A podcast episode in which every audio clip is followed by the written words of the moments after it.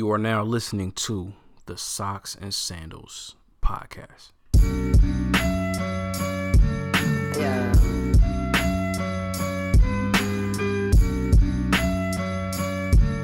Yeah. What up, what up? want to welcome you all back to the Socks and Sandals podcast, where society, culture, history, and religion collide, and we unapologetically discuss our worldviews. It's your guy Emmanuel. I'm back in the kitchen. I'm whipping it up, and uh, back at it for another episode. Um, definitely have to deviate from our regularly scheduled program because the world is different, man.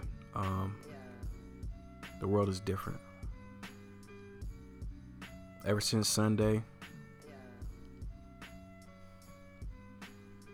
ever since Sunday, January 26th, the world has forever changed, man. Um, the passing of of nine folks in the helicopter accident, but prominently, and you know what what hit me the most and affected the, the world the most. Not to say that anybody's greater or whatever, but I mean we know what it is, man. Kobe Bryant, Gianna Bryant, rest in peace. Um,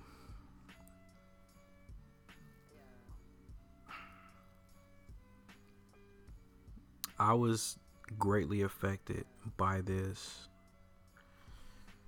For one, just seeing Kobe and Gianna and, and that meme that was going around, it was so cute. You know, obviously Kobe was sitting courtside with Gianna, and I think they were at a. Uh, I want to say they were at like a. It wasn't even a Laker game. It was like the. The Brooklyn Nets. And Atlanta Hawks because Trae Young is Gianna's favorite player, and Kobe was sitting there, kind of giving her that dad talk, breaking down the game, had all the hand motions, and she's sitting there like, oh, oh, okay, okay, you know. But it was just so cute, and then the and then the meme comes out about what Kobe, what y'all think Kobe was saying, and just having all the dad, like old school dad talks and you know phrases and stuff. Man, it was. I mean, that was literally just like what a week, two weeks ago, and then man, as as a father and someone who has a daughter and, and knowing what that father daughter connection is like, man, um I can only imagine what it was like as a father and just as a person, just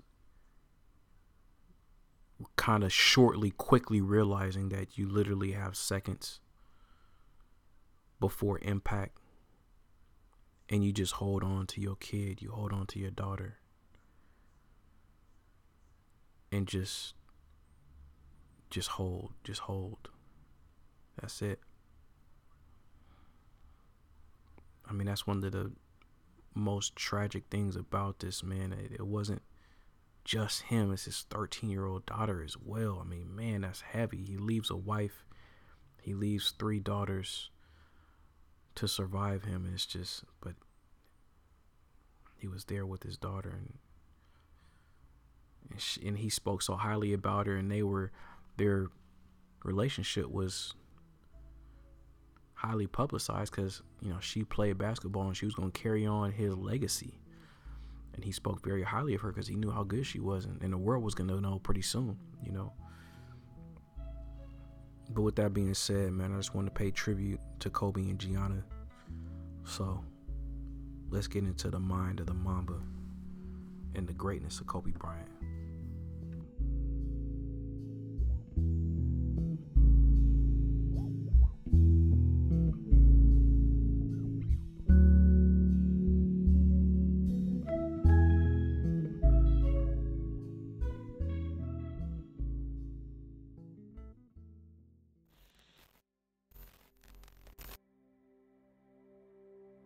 your passion first. Um, when I retired from the game, I sat there asking kind of all the wrong questions. You know, what's the biggest industry I can get into? And it's all the wrong stuff. And you got to sit there and ask yourself, okay, what am I truly passionate about? What do I enjoy doing? And when you feel that way, I, honestly, I mean, you feel like you have never worked a day in your life. It's the most fun thing in the world. You get up in the morning excited about what you're doing, and you got to be really honest with yourself about it. If you wake up in the morning and you're dreading going to work, dude, do something else.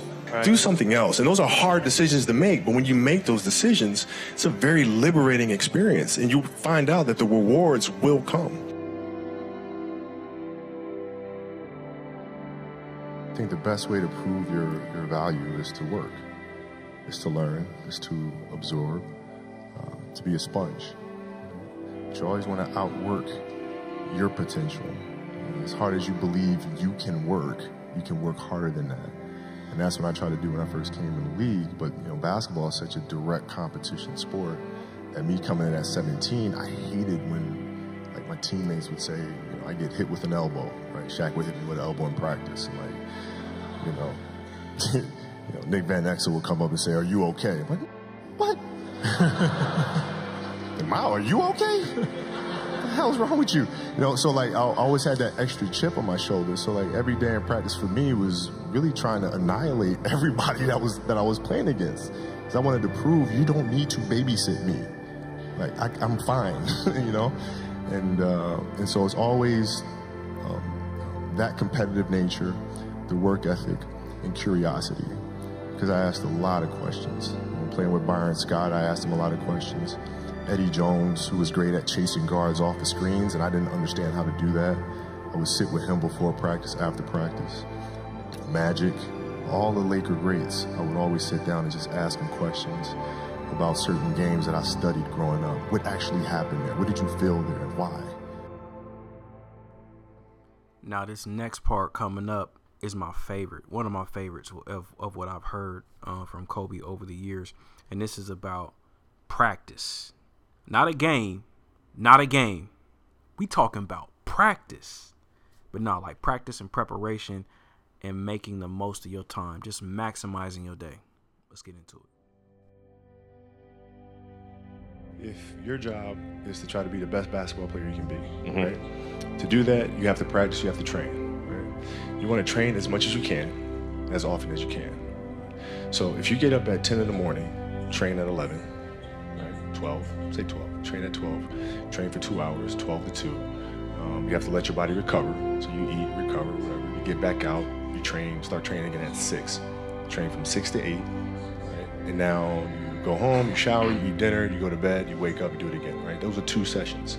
Right now imagine you wake up at 3, you train at 4, you go 4 to 6, come home, breakfast, relax, so so. Blah, blah, blah. Now you're back at it again, nine to eleven, right? Relax, and now all of a sudden you're back at it again, two to four, and now you're back at it again, seven to nine. Look how much more training I have done by simply starting at four, right? And so now you do that, and as the years go on, the separation that you have with your competitors and your peers just grows larger and larger and larger and larger and larger. And by year five or six, doesn't matter how, what kind of work they do in the summer, they're never going to catch up because they're five years behind. right? So it makes sense to get up and start your day early because you can get more work in. If I start earlier, I can train more hours. And I know the other guys aren't doing it because I know what their training schedule is. Right? So I know if I do this consistently over time, this, the, the gap's just going to widen and widen and widen and widen and widen, and they won't be able to get that back. Hmm. So to me, it was just common sense. I'm like thinking, how can I get an advantage? Oh, start earlier. Yeah, let's do that.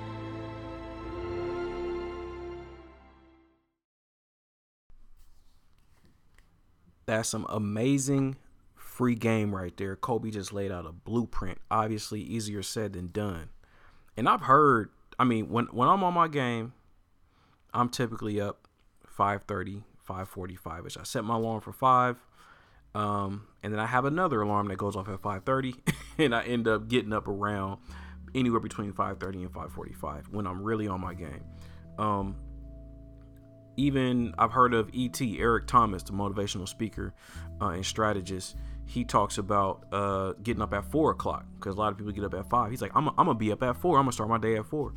I've never heard anyone say I'm gonna be up at three, and then I'm gonna start working at four. Up at three, man, that's that's the highest level of dedication, man. But it can be done. Kobe has shown us, he's given us the blueprint, and we've seen what his life was and what his work was because of it. So um, I thank him for that. Thank you for that, Kobe, and showing us the blueprint and living it out, man. So this next clip, series of clips, is gonna be um, about. Let me see, which one is this one? What am I gonna play? I'm gonna play the one where he's talking about Jordan. He's talking. He's sitting down with, with Rashad. This was a while back. He was sitting with Ahmad Rashad and just talking about uh, his interactions with Jordan, what he learned from him, and also talking about some other players that has similar levels of work ethic and sim- similar levels of killer instinct and confidence uh, when it came to the game of basketball. All right, so let's get into it. His technique was flawless. I wanted to make sure my technique was just as flawless. Been down a half court and he wanted to know how, when I turn around on my jump shot, how to feel the defense. I told him you should feel the defense with your legs. Once you feel the defense with your legs, you can take advantage of that. Was very inspiring for me.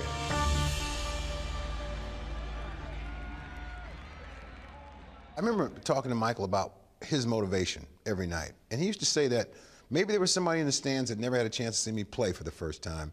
And I want to make sure that they go home and they see the best of me. I remember being a kid and going to games, expecting to see the players play. It never occurred to me at the time that they might be tired, might be sore, they might be sick. It never occurred to me. I just wanted to see them do what they do.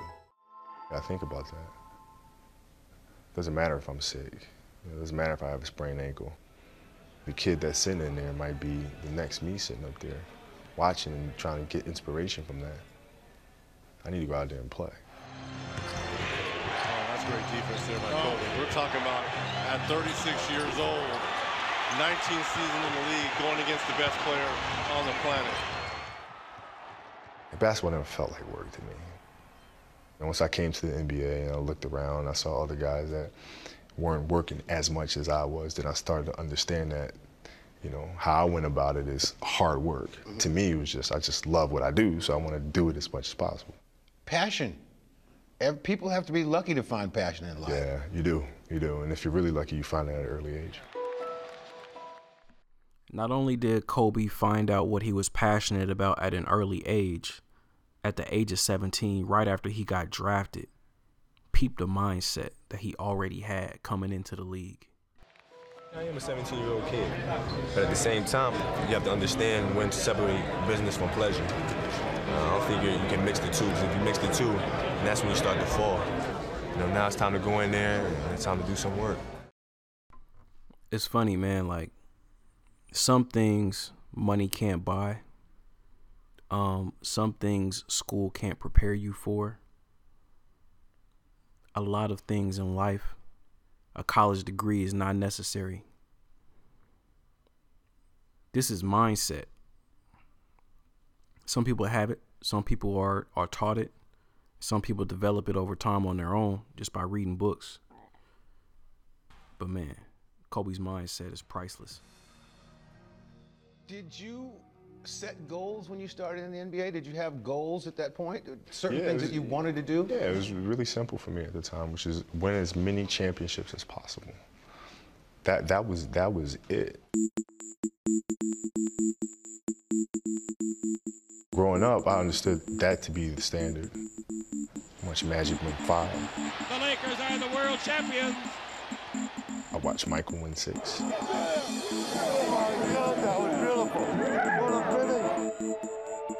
people talk about your relationship with Michael Jordan. Let me straighten this out first. The time at the forum or wherever that was, Phil had Michael come to the game and sat at the table. You remember that? I read somewhere where it said that you didn't challenge him or he didn't challenge you. It didn't happen. It did happen because I was sitting right there at the table, right at the table. So Phil asked Michael if he wasn't doing anything, just come by practice, maybe to want to play. Maybe we can find out what you got. And then you said back, no, maybe I'll find out what you got. Right. And then he said back, well, you can't guard me. And then you said, you can't guard me. Right. You, how old were you? 21. you were 21 years old.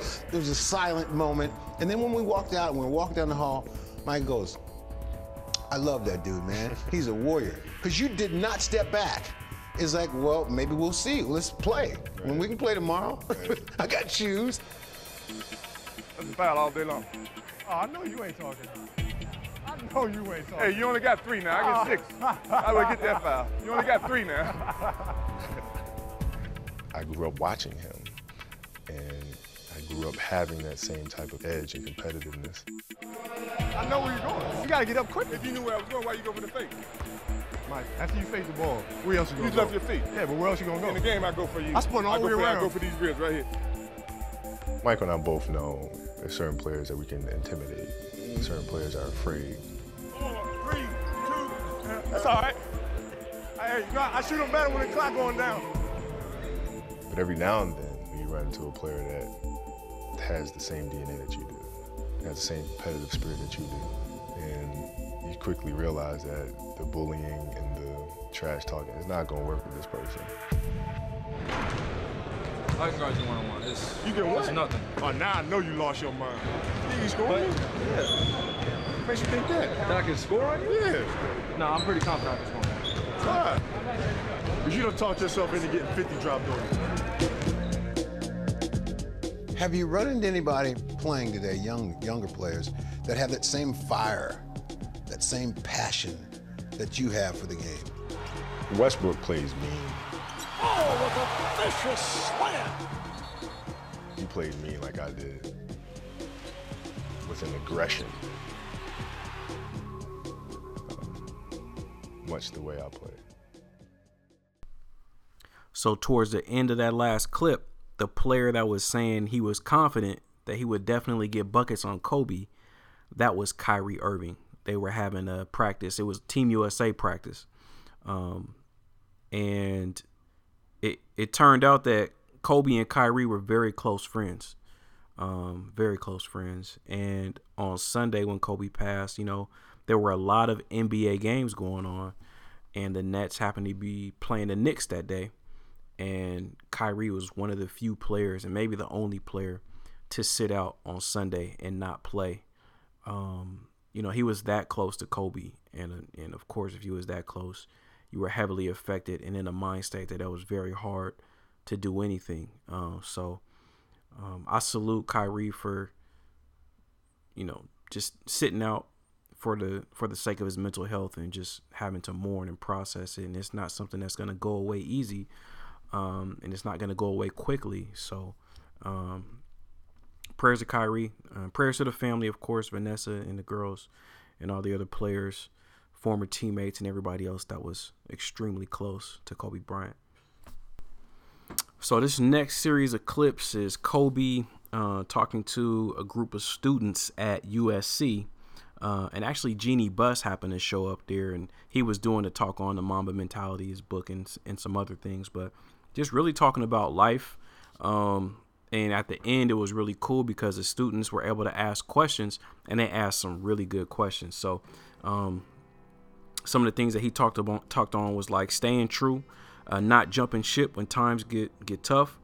Uh, he talked about um, toning down his competitiveness in a new work environment, going from being a player to being a business owner, and you know, learning how to challenge his employees in a constructive manner. Um, he talked about what he did one time when he got hurt and his rehab. it was a very interesting rehab, and um, and lastly, how to instill greatness in your in your children and, and work ethic. So let's get to it. Other than our own self-governing consent. Defending an impending doom with no perceived need to concede to repent. Presuming our innocence in a sense descent. The sting of death was only the inevitable end of everything we could never rightly understand or comprehend. You severely In most, you know, as Kobe said, the Lakers play for world championships. They don't play for division championships or conference championships. They play to win it all. And from 1997, when Kobe came in the league, through 2012, the, the Lakers were in the playoffs all but, all but one year. Um, the last few years of Kobe's run, um, uh, they were a young team and they weren't in, they were out of playoff contention. How does your attitude and leadership deal with changing goals? You know, I, I know it's, it's good to say that you want to win the championship every year, but it probably wasn't really a realistic one. So, how do you ad- adjust? How do you adjust as a team leader? and then how, uh, what conversations does ownership have with the coaches Well, and teams about rebuilding? Jeanie, Jeanie um, is so sweet that she saw me work so hard for so many years. And the last few years, um, her and Rob, who was at the time my agent, um, called me and said, listen, we are so sorry for what happened to this team. We're sorry that we don't have, seriously, it's like we don't, we're sorry we don't have a team around you that can contend for a championship. I mean, you know, it's, it's um, so we can make a few calls and get you on a contending team uh, if that's something, because we just feel horrible about seeing you going out there and struggle. Remember this? And, and I sat there and I listened. I said, you know, we've known each other for a very long time. I'm, now I'm questioning myself because I'm wondering what about me makes you think I would jump ship? we don't do that. Because You know, we don't do that. we couldn't take losing and, and, and how angry you would I know. That- we that's probably what it is. We were scared. Yeah, I, I flipped a few tables, maybe more than a few tables. it's like that Kobe Yeah. face. Yeah. it's, it, I felt bad for Mitch a few. Well, not really. A little bit. when, bit. when we lost to the Celtics in uh, 2008, um, you and, and Phil Jackson used to say it's worse to lose in the finals than to not make the playoffs at all. And losing, especially to the Celtics, was that much more difficult. But you just took that right from the court and went to the Olympics and led the team to a gold medal. So you just you took that, and then then you were on a mission to get back into the finals and win, and and you did. And like but we played. we- It's fan, but to me, it's fan. Like it's it's not like the Lakers. I've been a Laker fan since you know, five years old. Man, I can I know the Laker history all the way from Minneapolis all, all the way to where it is today. Right, so it's in my blood, and and this family, her father. Um, um, believing in me and standing by me and all sorts of stuff. Like I, I'm not, not gonna go anywhere. Like this is home to me. You know, we work through this stuff together, and like, you know, as a leader, you gotta be able to take the good with the bad, man. You can't just because the ship's sinking, all of a sudden I'm gonna jump off and swim to another ship like that. You don't do that, right? If you can win championships in front of everybody, then you could miss the playoffs in front of everybody. You gotta be able to take both sides of it.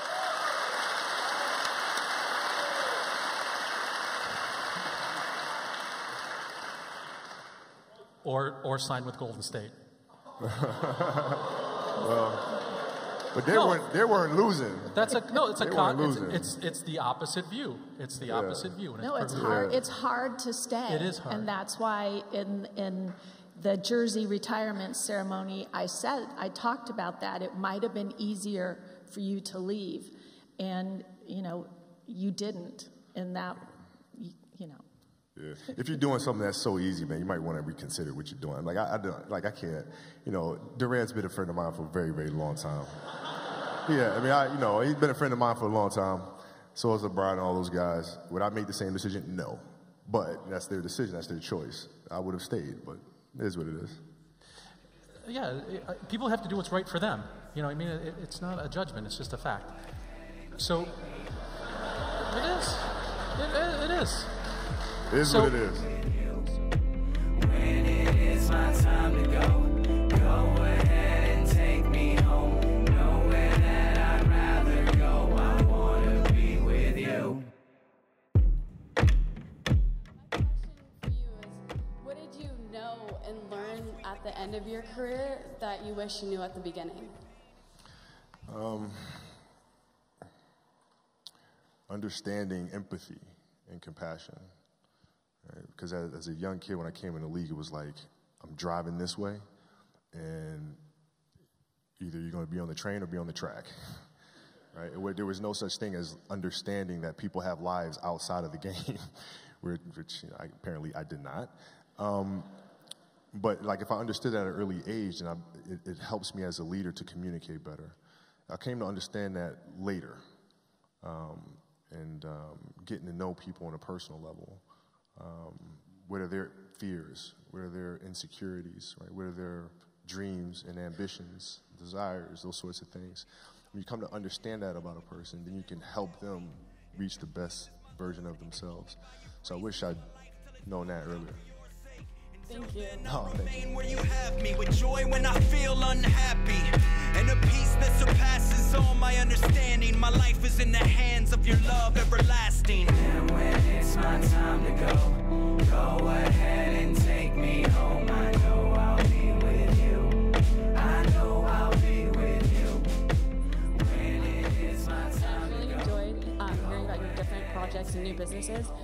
Wondering if you've had to tone down your competitiveness and your approach in a new work environment. Um, yeah, yeah. um, the, more than a little bit. Yeah. No, it, well, it- like I said, basketball is different because it's such a direct competition. Um, what we do now, there isn't. The, co- the competitiveness that I um, bring to work every day is really helping people, in a sense, be competitive with themselves. Right? If you're if you're animating something, or or um, you're writing a screenplay, or you're composing a piece of music, is that the best you can do? Right? Don't ask me. Don't say, okay, do you approve? Don't ask me. I'm not the musician. I'm not the composer. You know. Right? So the competitiveness is more from an individual perspective. Are you, is this the best you can do?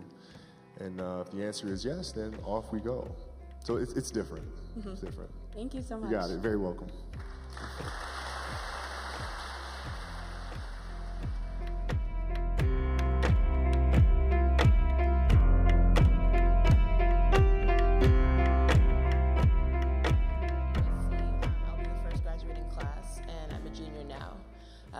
Course, I have to ask a lot of times dancers and athletes find themselves at odds with each other, um, even though their crafts sort of demand the same thing from them. Sure. So, I have to know um, how do you see dance and other art forms and athletics in alignment with one another?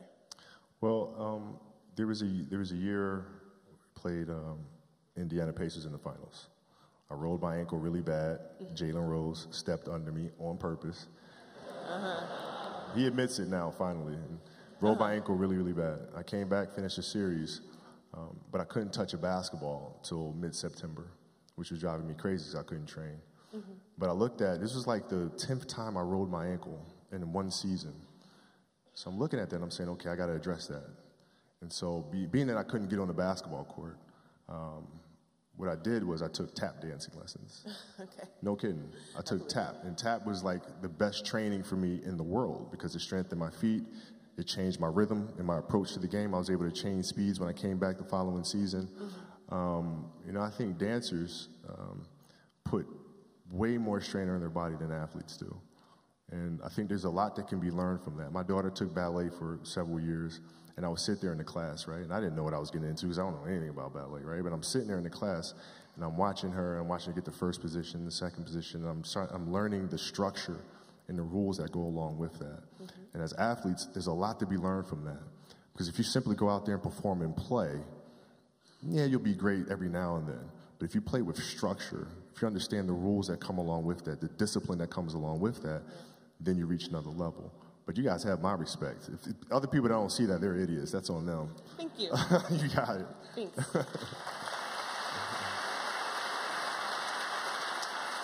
By the way, I was a horrible tap dancer, by the way. That, Mamba mentality didn't translate to that shit, man.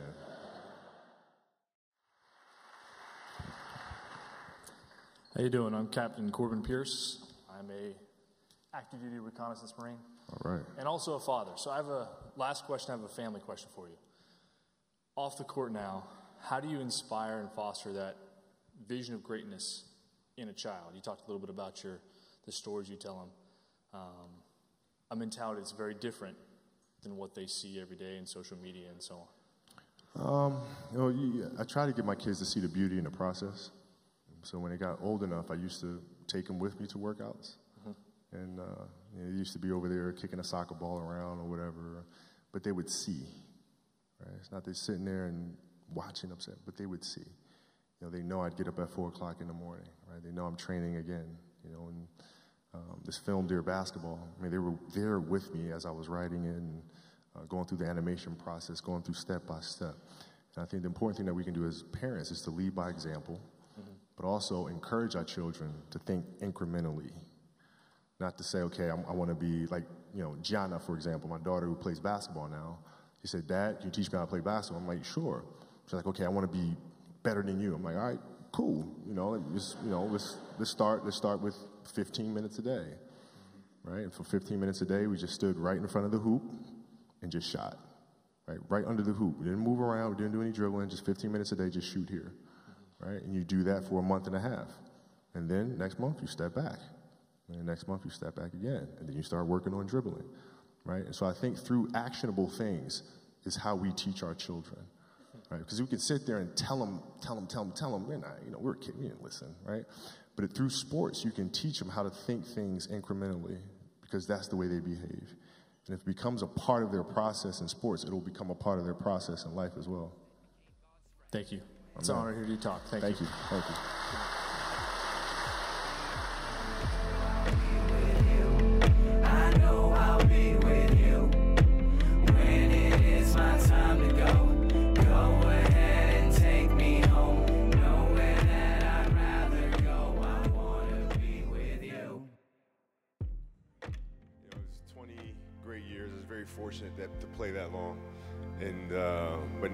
I, you watch it through my daughter. My daughter plays every day, so I enjoy watching her develop. But that's about it.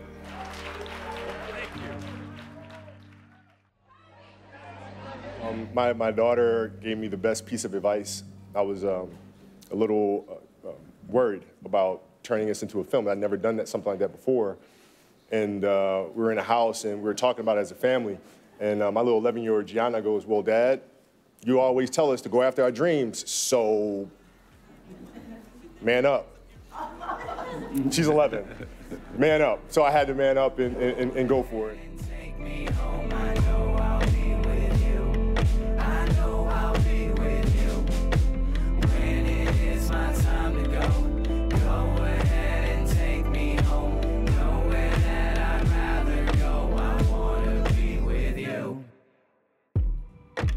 Absolutely beautiful, you guys. I can't believe it's come to an end.